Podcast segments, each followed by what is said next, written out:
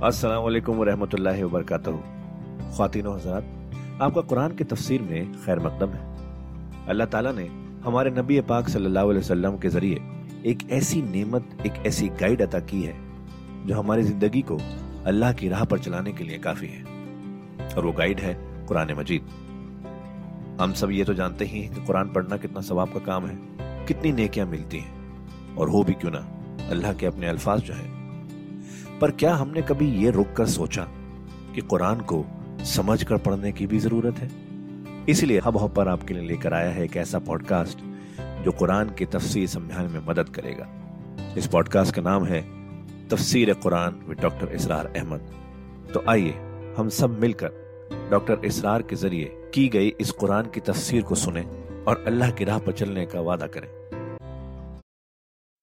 आऊज़बिल्लिमिनशैतानरजीम बसमीम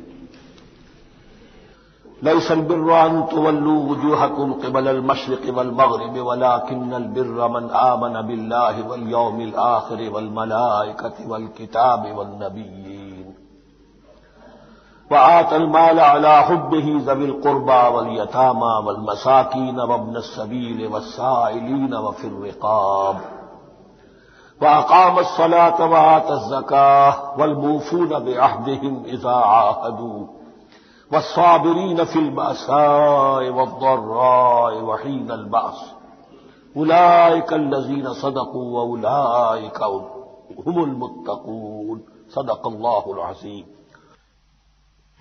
ये एक और मिसाल है इस सूरह मुबारका में जो अजीम आयात है हजम के एतबार से भी बहुत अजीम मानी और हिकमत के एतबार से भी बहुत अजीम जैसे आयतुल आयात हम पढ़ चुके हैं, अभी आपने तरावी में उसकी समाज भी फरमाई है।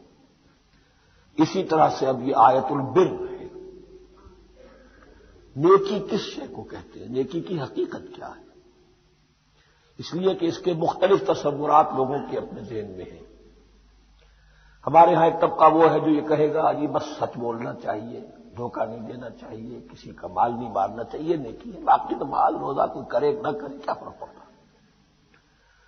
एक तबका वो है कि जो गिराकट है, चोर है, वो चक्के हैं, डाकू हैं, लेकिन यतीमों की मदद कर दी, बेवाओं की मदद कर दी, ये काम उनके यहाँ नेकी है, जो हो रही है। बाकी वो जिसम फरोश खवातीन हैं, वो भी अपनी नेकी का तस्वुर रखती हैं, वो भी मस्जिदें भी बनाती हैं तामीर करती हैं मस्जिदें। मस्जिद जो है, गुमरी में जहाँ मैं रहा हूँ कुछ अरसे, मस्जिद माई वाली, वो ऐसी एक खातून ने बनाई थी। एक तबका हमारे यहाँ वो है कि जो मज़हब के ज़ाहिर को लेकर बैठ जाता है, उसकी रूह से नाशना हो जाता है। तो वो ऐसा होता है कि मच्छर छानते हैं और समोचे ऊँट निकल जाते हैं। सूदी कारोबार तुम भी करो, हम भी करेंगे, न तुम हमें छेड़ो, ना हम तुम्हें छेड़ेंगे। सारी बहस होगी रफा या पर है कि नहीं है, और नमाज़ हो गई कि नहीं हो गई। तरावी आठ है कि बीस है, सारी बहस पर हो तो ये जो तस्वुरात है नेकी के परवर्टेड कि जैसे अंधों ने एक हाथी को देखकर अंदाज़ा करना चाहा वो कैसा है, जिसने उसके पैर को टटोल लिया, उसने कहा, सतून के बारे में। जिसका हाथ पड़ गया, उसके कान पर उसका छाछ की तरह है हाथी। तो मुख्तलिफ़ जो है, उड़ाए कुछ वरक, लाले ने, कुछ नरगिस ने, कुछ गुल ने, चमन में हर तरफ़ बिखरी हुई है, दास्ता मेरी। तो नेकी का यह तस्वुर जो है तकसीम हो गया। ये आयत कुरान मजीद की इस एतबार से अजीम तरीन आयत है। नेकी की हकीकत क्या है? उसकी जड़ क्या है? बुनियाद क्या है? उसकी रूह क्या है? उसके मजाहिब क्या है? मजाहिब में अव्वलीन शय कौन सी है? सानियन कौन सी है? सालिसन कौन सी है? और इस पर एक पूरा इल्मुल अखलाक जो कुरान का एक मुकम्मल किताब तस्नीफ की जा सकती है। एथिक्स, कुरानिक एथिक्स के लिए ये आयत एक यू समझिए कि जड़ और बुनियाद है। लेकिन यह समझ ले कि आयत यहाँ आई क्यों है? पस मंजर में वही तहवील किबला अभी है। तहवील किबला के चार रुकू, पंद्रह, सोलह, सत्रह अट्ठारह ये तो सॉलिड है। उससे पहले चौदहवें रुकू में आयत थी। लिल्ला मशरक वल मगरब फैना मातवल्लू फसम वजहुल्ला इधर भी फिर इतनी आयतें छोड़कर, इतना छोड़कर फिर गई लईसल बिर्रान तुवल्लू वजूह कुम केवल मशरक वल मगरब। नेकी यही नहीं है कि तुम अपने चेहरे मशरक और मगरब की तरफ़ फेर दो। ये नहीं कहा यह नेकी नहीं है। नेकी यही नहीं है। यह भी नेकी है। जो ज़ाहिर होगा नेकी का, वो भी नेकी है। लेकिन असल से उसका बातिन है। बातिन सही है, नेक है। तो हकीकत में नेकी नेक है, वरना नहीं। वला किन्नल बिर्रा, बल्कि नेकी तो उसकी है। अब यहाँ से शुरू हुआ जो नेकी की जड़ है, बुनियाद है। मन आबर वल आखिर वल मलाकत वल किताब वल नबीन। सबसे पहले ईमान, ताकि तस्वीर नीयत हो जाए। ये जो ईमान लाए अल्लाह पर, यानी जो नेकी कर रहा है, सिर्फ़ अल्लाह से अजर का तालिब है। वलियामिल आखिर, और क्यामत के दिन पर, कि उसका कोई अजर दुनिया में नहीं, सिर्फ़ आखिरत में मतलूब है। वरना आदमी सौदागरी करे, दुकानदारी करे। कपड़ा बेचे, कुछ और बेचे, दीन तो ना बेचे। दीन का काम कर रहा है तो उसके लिए सिवाय उखरवी निजात के और सिवाय अल्लाह की रजा के कोई और शय मकसूद ना हो। वल मलायकत वल किताब व नबीन और ईमान लाया फरिश्तों पर और किताबों पर और अंबिया पर। ये तीनों मिलकर एक यूनिट बनते हैं। फरिश्ता लाया दीन, किताब बन गई और अंबिया पर आई वो किताब। ईमान बिल रिसालत का ताल्लुक नेकी के साथ ये है कि नेकी का एक मुजस्मा तुम्हारे सामने रहे। आइडियल उसवा ऐसा ना हो कि ऊंच नीच हो जाए। नेकियों में भी ऐसा होता है। कोई जज्बात में एक तरफ़ को निकल गया कुछ जज्बात में एक तरफ़ को निकल गया। इस गुमराही से बचने की एक शक्ल है कि एक मुजस्मा मुकम्मल एक उसवा कामिला सामने हो, जिसमें मोतदिल हो तमाम चीज़ें। और वो हमारे लिए उसवा कामिला मोहम्मद रसूलुल्लाह की शख्सियत है। नेकी के ज़ाहिर के लिए हम उन्हें मेयार समझेंगे। जो शय जितनी उनकी सीरत में है, उससे ज़्यादा ना हो, उससे कम ना हो। कोशिश ये हो, आइडियल ये हो, कि बिल्कुल इंसान हुजूर सल्लल्लाहु के उसवा काबिला की पैरवी करे। वलाकिन नबिलरमन आमन बिल्लाह वल यौमिल आखिर वल मलाइकति वल किताब वल नबीयीन व आतल माल अला हुब्बिही ज़विल कुर्बा वल यतामा वल मसाकीन वब्न सबील। और दिया उसने माल या दे वो माल, उसकी मोहब्बत के अला रगम अला हुब्ब ही अल्लाह की तरफ़ नहीं है, अला हुब्बिल माल। अला रगम माल महबूब है, फिर भी वो खर्च कर रहा है। नबिल कुर्बा कराबतदारों पर और यतामा पर, वल मसाकिन मोहताजों पर, वबन सबील, मुसाफिर पर व साइलीन और मांगने वालों पर व फिर रिकाब और लोगों की गर्दनें छुड़ा दे। गोया के नेकी के मजहर में अव्वलीन मजहर यह है, इंसानी हमदर्दी। अगर यह नहीं है तो नेकी नहीं है। इबादात के अंबार लगे हों और दिल में शकावत हो। इंसान को हाजत में देखकर दिल ना पसीजे, किसी को तकलीफ़ में देखकर तिजोरी की तरफ़ हाथ ना बढ़े, हालाँकि तिजोरी में माल मौजूद हो। तो वो दीन की रूह से बिल्कुल खाली है। या आप सुरह आल इमरान में पढ़ेंगे लन तनालबिर्राहता तुनफे उमिमा तहिबून तुम नेकी के मकाम को पहुँच ही नहीं सकते, जब तक कि खर्च न करो, उसमें से जो तुम्हें पसंद है। जिससे तबीयत घबरा गई, उकता गई, कपड़े में जो बोसीदा हो गए, वो दे दिए। हाथम ताई की कबर को लात मार दी। वो नहीं, जो शय पसंद है। अगर उसमें से नहीं देते तो नेकी को पहुँच भी नहीं सकते, तुम्हें हवा भी नहीं लगेगी। वह अकाम सलात वात जक़ात। देखिए, नमाज़ और जक़ात अब आ रहे हैं। यह है हिकमत दीन। कि एक है रूह दीन, वो है ईमान। और जो उसके मजाहिर है मजहर अव्वल, इंसानी हमदर्दी। नंबर दो है फिर नमाज़ और जक़ात। और यहाँ जक़ात को अलहदा ज़िक्र किया है। और इस आयत का हजूर ने हवाला दिया इन नफिल माल हक सिवत जका देखो, कुछ लोगों ने समझा, बस हमने जक़ात निकाल दी तो हक अदा हो गया पूरा। बड़ी बेवकूफ़ी है। माल में हक है, जक़ात के सिवा भी। और अब आपने ये आयत पढ़ी, देखो इस आयत में क्या है। जक़ात का तस्करा बाद में हो रहा है। वह आतल माल आला हुब ही जबिल कुरबा वल यतामा वल मसाकिन वबन सबील वसाइलिन वफिर रिकाब। वह अकाम सलाता व आतजका उसकी क्या हिकमत है?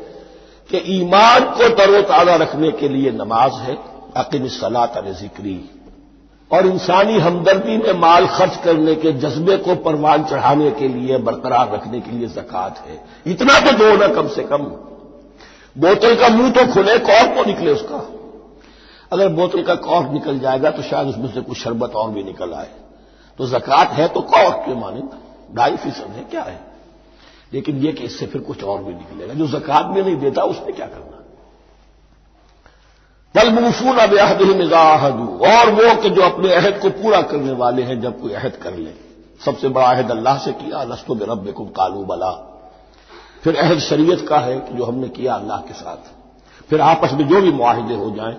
और मामलात इंसानी सारे के सारे मुआहदात की शक्ल शौहर और बीवी का मामला भी एक मुआहदा है। Marriage is a social contract शौहर की जिम्मेदारियाँ हैं, उसके फराइज हैं। बीवी की जिम्मेदारियाँ, उसके फराइज हैं। शौहर के हकूक है, बीवी के हकूक है। फिर जो भी एम्प्लॉयर एम्प्लॉय रिलेशनशिप है वायदा है कॉन्ट्रैक्ट है। जो हमारा आपका पॉलिटिकल सिस्टम है, वो भी माहिदों के ऊपर मबनी है। बड़े बड़ा बिज़नेस जो है, वो कॉन्ट्रैक्ट में चलता है। तो अगर एक चीज़ पैदा हो जाए कि जो अहद कर दिया है, उसे पूरा करना है तो सारी स्ट्रीम लाइनिंग हो जाएगी तमाम मामला की। वलमूफून अब अहद मिजा अहदू वसाबरीन फिलबासाए वर्राए वहीन अलबास और खास तौर पर सब्र करने वाले फक्र फाका में, जंग की हालत में और तकलीफ़ में। यानी एक नेकी है बुद्धमत के भिक्षुओं की नेकी। एक नेकी यह है ये नेकी बातिल को चैलेंज करती है। ये नेकी खानकाहों तक महदूद नहीं होती ये नेकी सिर्फ़ इंफिरादी सतह तक महदूद नहीं रहती जो नेकी अल्लाह चाहता है, वो ये है कि अब बातिल का सर कुचलने के लिए मैदान में आओ। और जब बातिल का सर कुचलने के लिए मैदान में आओगे तो खुद भी तकलीफें उठानी पड़ेंगी। साहबा किराम को भी जाने देनी पड़ी है। सैकड़ों साहबा ने जाम शहादत पेश किया। तो आखिरी चोटी क्या है? गोया के समम बोनम जिसको कहते हैं एथिक्स के अंदर। इस नज़रिया इखलाक में सबसे ऊँची मंजिल कौन सी है? वो समम बोनम जो है इस्लाम का। वह साबरीन फिलबासाए वर्राए वहीन अलबास बला तकूल मन युक्तल फ़ी सबील अमवात। बल अहियाऊ गला किल्ला तशरूर वो आयत याद कर लीजिए। उलाय कल्लवीर सदकू। ये है लोग जो सच्चे हैं। दावत और नेकोकारी का बहुत शौक है। ये है वो लोग जो सच्चे हैं। उलाय कहमुल मुत्तकून, और यही हकीकत में मुत्तकी है। तुम्हारे दिनों में कोई और नक्शे बैठे हुए हैं, कोई लिबास है, वजाकता है, बस ये बड़ा मुत्तकी आदमी है। तकवा इसका नाम है। यानी ये पूरी इंसानी शख्सियत का एक हयुला है। एक पूरी इंसानियत का, एक फर्द का नक्शा खींच दिया गया, कैरेक्टर का। इसके अंदर रूह ईमान और खारिज में इस तरतीब के साथ दीन की ये तकाजे और नेकी के ये मजाहिर मौजूद है। अल्लाह रबन जालना बिन हम अल्लाह रबन जालना बिन हम अब इसके बाद कुछ वही जो मामलात इंसानी है, उस पर अब बहस, जैसा कि मैंने कहा था कि एक लड़ी है शरीयत की, मामलात की। ये तो बड़े बड़े फूल जो थे, आयतुल आयात और आयतुल बिर। या यह लजीन आमनु कुतब अलैकुम किसास फिल कतला। अहले ईमान, तुम पर लाजिम कर दिया गया है मकतूलों का बदला लेना। कतला कतील की जमा भी है। और मकतूल से यह मस्तक भी हो सकता है। कि तुम्हारे लिए यानी इस मामले में सहदंगारी सही नहीं है। इंसानी तबद्दुन की जड़ कटती है जब किसी माशरे के अंदर इंसान का खून बहाना आम हो जाए। तमद्दुन की जड़ कट जाए। तो किसास तुम पर वाजिब है। या यो लदीना मनो कुतब अलैकुम किसास फिल कतला। और हुर्र बिल हुर्र वल अब्द बिल अब्द वल उनसा बिल उनसा एक आज़ाद की जगह आज़ाद ही कत्ल किया जाएगा। आज़ाद ने कत्ल किया है। तो ज़ाहिर बात है, वो आज़ाद ही उसकी जगह कत्ल होगा। ये नहीं, वो कहे, मेरा गुलाम ले जाओ, मेरे दो गुलाम ले लो। नहीं। वल अब्द बिल अब्द और अब्द की जगह अब्द ही होगा। जिसने कत्ल किया, वही कत्ल किया जाएगा। वल उनसा बिल उनसा और अगर कत्ल करने वाली औरत है तो वो औरत ही कत्ल होगी। इसमें चूँकि वहाँ बहुत से रिवाज मुख्तलिफ़ थे। बहुत से मैार भी मुख्तलिफ़ थे। अगर औसी खैरजी को कत्ल कर दे तो एक तिहाई खूब बहा, तीन गुना खूब बहा, और खैरजी औसी को कत्ल करे तो तिहाई खूब बहा यह उनका कानून था। इसी तरह यह कि आज़ाद में और गुलाम में फ़र्क था। लेकिन हमारी शरीयत में अगर यह तभी बड़ा मसूम है, और इसमें काफ़ी फुकहा के अकवाल हैं मुख्तलिफ़, लेकिन इमाम अबू हनीफा रहमत का कौल यही है कि तमाम मुसलमान आपस में कुफ है, बराबर है। लिहाजा यहाँ कोई फ़र्क नहीं किया जाएगा कत्ल के मुकदमात में। फमन ओफे लहू में नखी शैन फ़तबाउन बिल मारूफ वादाउन फिर जिसको मुआफ कर दिया जाए कोई शे उसके भाई की जानब से, यानी जो मकतूल है उसके वो रसा अगर कहते साहब हम इसकी जान बख्शने को तैयार हैं, चाहे वो खूब बहा ले लें या वैसे ही माफ़ कर दें।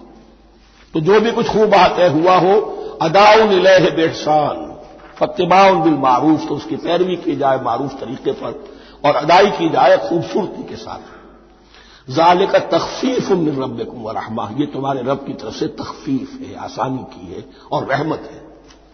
और इसकी रहमत होना बहुत वाजे है। अगर ये शक्ल न हो तो फिर कत्ल दर कत्ल का सिलसिला जो है वो जारी रहता है। लेकिन अगर ये हो गया कि कातिल को ला के सामने खड़ा कर दिया, लो भाई, अब तुम्हारे हाथ में इसकी जान है। चाहो तो ये कत्ल कर दिया जाएगा। चाहो, एहसान करना चाहो, बख्शना चाहो, वैसे ही बख्श लो। चाहो तो खून बहा ले। लो इससे क्या होगा कि वो दुश्मनियों का जो दायरा है, वो फिर सिमट जाता है, बढ़ता नहीं। इसमें बड़ी रहमत है अल्लाह की तरफ़ से। कानून जो है इस्लाम में कत्ल का, उसमें मुद्दई रियासत नहीं होती। आजकल हमारे यहाँ गलती ये है, मुद्दई रियासत बन जाती है। ये मुद्दई होता है यहाँ पर, जो भी मकतूल के वो रसा है। और किसी को सदर को क्या सदर के बाप को भी इख्तियार नहीं है कि किसी कातिल को मुआफ करते कातिल को मुआफ करने का जो इख्तियार है, वो सिर्फ़ मकतूल के वो रसा को है। कोई सदर नहीं कर सकता। हमारे दस्तूर में है, पूरी शराब पूरी शिक मौजूद है। फमन कदा बाद अदाल का फलह अदाबुल अलीम जो इसके बाद भी हद से तजावुज करेगा। तो उसके लिए दर्दनाक और बहुत बड़ा असाब होगा। व लकुम फिल के साथ हयात अलबाब लकुम तत्तकून और ए होशमंदों के सास में ज़िंदगी है तुम्हारे लिए एक रूहबानी तस्वुर है माफ़ कर देना अच्छा है इस्लाम भी कहता है इन ताफू व तस्फू व तकफरू फ़ैन गफुर रहीम लेकिन कत्ल के मुकदमात में से लंगारी जो है वो अच्छी नहीं है पैरवी शिद्दत के साथ होनी चाहिए ताकि इससे आगे कत्ल का सिलसिला बंद हो वह लकुम फिल किसा से हयात हुई याउलबाब लकुम तत्तकून ताकि तुम बच सको अब कोतेबा अलैकुम दोबारा आ गया ये कोतेबा के लफ्ज समझ लीजिए जहाँ भी कोई शय फ़र्ज़ की जाएगी लाजिम की जाएगी वो कोतेबा है इसीलिए शरीयत के लिए कुरान मजीद में जो लफ्ज है अल किताब अल किताब इस मानी में कि इसमें शरीयत खुदाबंदी पूरी की पूरी मौजूद है कोतेबा कोतेबा अलैकुम इदा हदर आहदकुमुलबाउ तो इन तरह का खैर अनिल वसीयत अनिल वालदेन वलकरबीन अबिल मारूफ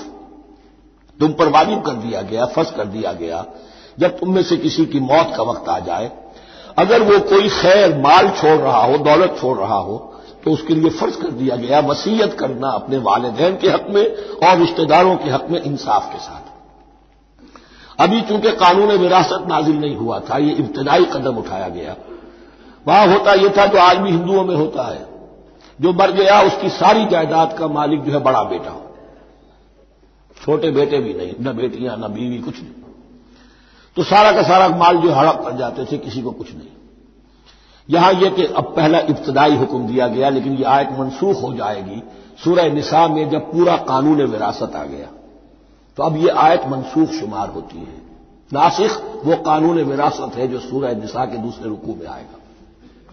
अलबत्ता इसके एक हिस्से को हुजूर ने बाकी रखा है। वो गोया कि सुन्नत ने इसके एक जुज को बरकरार रखा है। और वो जुज ये है कि मरने वाला एक तिहाई अपने माल के लिए वसीयत कर सकता है किसी के लिए। एक तिहाई से ज़्यादा नहीं। और वारिस के लिए वसीयत नहीं होगी, जिसकी विरासत में हक मुकर हो चुका है, उसके लिए वसीयत नहीं होगी। वो गैर वारिस के लिए वसीयत होगी। किसी दीनी इदारे को देना चाहे, किसी और को देना चाहे, यतीम को, बेवा को यतीम खाने को, ठीक है? एक तिहाई। दो तिहाई में कानून विरासत की तनफीज होगी लाजिमन। तो इस आयत का सिर्फ़ इतना हिस्सा बाकी रखा है हजूर ने सल्लल्लाहु अलैहि वसल्लम। तो खातिन हजरात, ये था आज का एपिसोड। अभी तफसीर बाकी है। पूरी तफसीर सुनने के लिए अगला एपिसोड सुनना ना भूलें। ज़रूरी है कि हम कुरान को पूरी तरह से अच्छे से लफ्ज ब लफ्ज समझें। इसलिए अगले एपिसोड में आपका इंतज़ार है। सुनते रहिए यह पॉडकास्ट जिसका नाम है तफसीर कुरान विद डॉक्टर इसरार अहमद, सिर्फ़ हब हॉपर पर।